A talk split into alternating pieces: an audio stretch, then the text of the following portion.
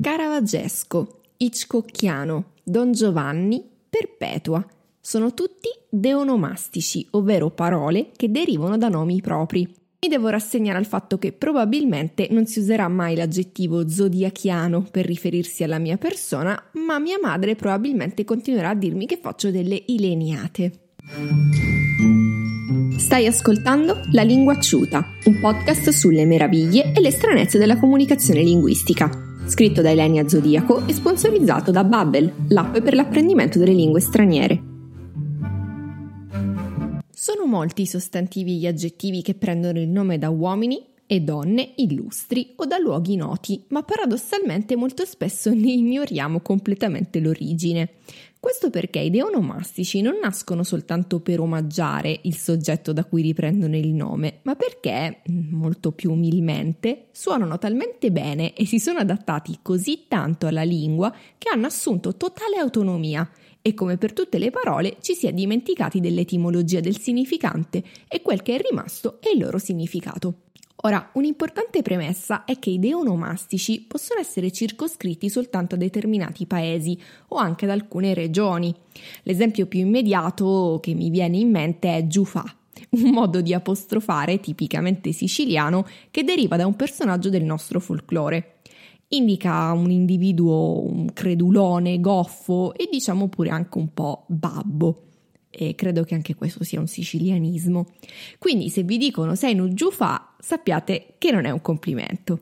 I deonomastici hanno quindi un connotato culturale fortissimo anche perché i nomi propri da cui derivano sono opachi, non hanno sempre un significato chiaro. Federico, Giulia, Giuseppe non vogliono dire niente, a meno che non si indaghi sulla loro etimologia e magari scopriamo che hanno dei significati meravigliosi. Ma normalmente, quando danno vita ad altre espressioni, è richiesta un surplus di informazione per capire meglio come si sono formate. Tutti sappiamo cos'è un tallone d'Achille. Molti forse non sapranno declamare tutta la vita dell'eroe greco, da cui è nata l'espressione, ma comunque sappiamo qual è il suo punto debole. Questo perché nella cultura italiana è tenuta in grande considerazione la civiltà classica, ma in altri paesi potrebbe non essere così scontato. La stessa cosa vale per altre espressioni come il filo d'Arianna, che allude a una soluzione una via d'uscita da un labirinto, oppure all'essere una Cassandra, ovvero il saper profetizzare delle sventure. E così eh, ci si riferisce ad un giovane molto bello chiamandolo Adone, l'amante di Venere. Ci sono anche dei casi però in cui il termine derivato cela completamente l'origine da cui è tratto, ma anche in questo caso per motivi di notorietà, se così vogliamo dire. Tutti noi usiamo la parola boicottaggio, per esempio, ma in pochissimi forse sanno che è un deonomastico. Infatti deve la sua origine a Charles Boycott, un imprenditore e amministratore terriero inglese vissuto nell'Ottocento. È stato ostracizzato dalla comunità locale e dai suoi lavoratori per via del trattamento ingiusto che gli impartiva Boycott, appunto. La campagna contro l'imprenditore divenne famosa nella stampa britannica. Tra l'altro la stampa è una grande fabbrica di neologismi, che coniò appunto il termine. L'italiano ha semplicemente fatto una classica operazione di calco, importando poi il termine nella nostra lingua, adattandolo ovviamente alle nostre declinazioni e ai nostri tempi verbali. Per motivi storici e culturali l'episodio non ebbe un gra- una grande eco da noi, ma la parola invece gode ancora oggi di ottima salute, anche se tanti italiani continueranno a ignorare chi fu Charles Boycott.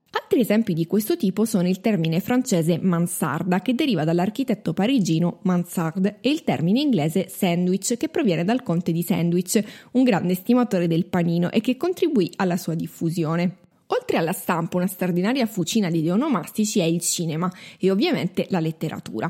Ma ahimè, eh, da grande bibliofila mi duole dire più il cinema.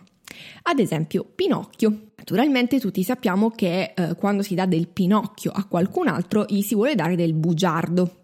Oppure, eh, per quanto riguarda gli esempi cinematografici, l'armata Brancaleone per disegnare un gruppo di fanfaroni e improvvisatori, o un Rambo o un Fantozzi. Il ragionier Fantozzi è un idiota, passatemi il termine. Come vedete, la deonomastica ha un ampio raggio d'azione. Un'altra area fertilissima è il commercio Esistono un'infinità di termini che prendono il nome o dal loro inventore o dalla marca con cui sono stati smerciati o anche il luogo di produzione. Questo è vero soprattutto per nomi di alimenti o bevande, pensate al marsala. E sì, io riporterò sempre esempi siciliani, mi dispiace, ma per riportare il giusto equilibrio anche il gorgonzola, il taleggio, l'asiago, sì, mi piacciono anche molto i formaggi. Forse come è successo per il Conte Sandwich, anche a me il mondo delle forme di formaggio eh, nel futuro mi renderà omaggio eh, intitolando un, un tipo di, di, formaggio a mio nome, chi può dirlo. Tornando alle marche di aziende, ci sono nomi che ormai fanno parte del nostro vocabolario e non penseremmo nemmeno per un secondo che in realtà si tratta di nomi propri di persona o proprio di marche, di brand che li hanno resi famosi. In questo caso si chiamano proprio a livello tecnico marchionimi. Qualche esempio: eh, Borotalco, Keway, Cardigan, Montgomery, Biro, Scotch, Claxon, Kleenex. Tutti questi sono, tutte queste sono delle marche, anche se ormai diciamo la marca designa il nome comune. Insomma, i deonomastici sono sicuramente una delle parti più vive e soprattutto più volubili della lingua. Per miei limiti mi sono dovuta concentrare su termini che eh, sono molto presenti nella lingua italiana, ma vi invito a farci sapere se esistono nei paesi in cui vivete e nelle lingue che avete appreso dei termini altrettanto interessanti. Recentemente mi è capitato a tiro un altro eh, singolare caso di deonimia. Infatti il film Roma di Alfonso Cuaron, vincitore del Leone d'Oro e anche adesso candidato agli Oscar, prende il suo titolo dal quartiere di Città del Messico, colonia di Roma. Ma c'è anche un altro motivo. Un noto marchio di saponi messicano si chiama proprio Roma e la protagonista della pellicola è una domestica. L'acqua saponata poi ha anche un'inquadratura classica proprio di questo film che ritorna più volte. Ok, forse questo è un caso molto forzato di deonimia ed è più un riferimento culturale, ma mi faceva piacere discuterne nel caso anche voi abbiate notato questo particolare. Ad ogni modo, che sia ispirato da un modello colto o straniero, che sia mutuato da un dialetto o da un gergo specialistico, che provenga dallo slang o dai media, il deonomastico è uno splendido motore creativo per i neologismi.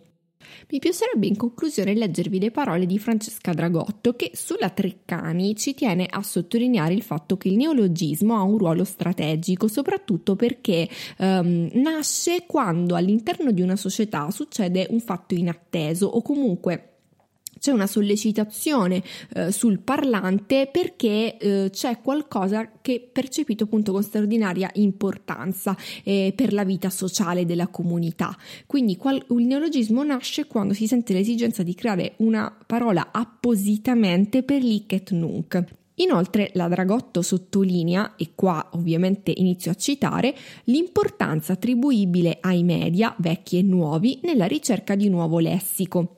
I media infatti, oltre che come generico veicolo di diffusione, sintetizzano e riflettono, ciascuno con le proprie peculiarità, la condizione e le attività linguistiche di una società in perenne fermento, a maggior ragione quando il processo della creazione lessicale, pur riguardando ambiti linguistici teoricamente limitati, risulta invece in grado di dilagare nel linguaggio quotidiano.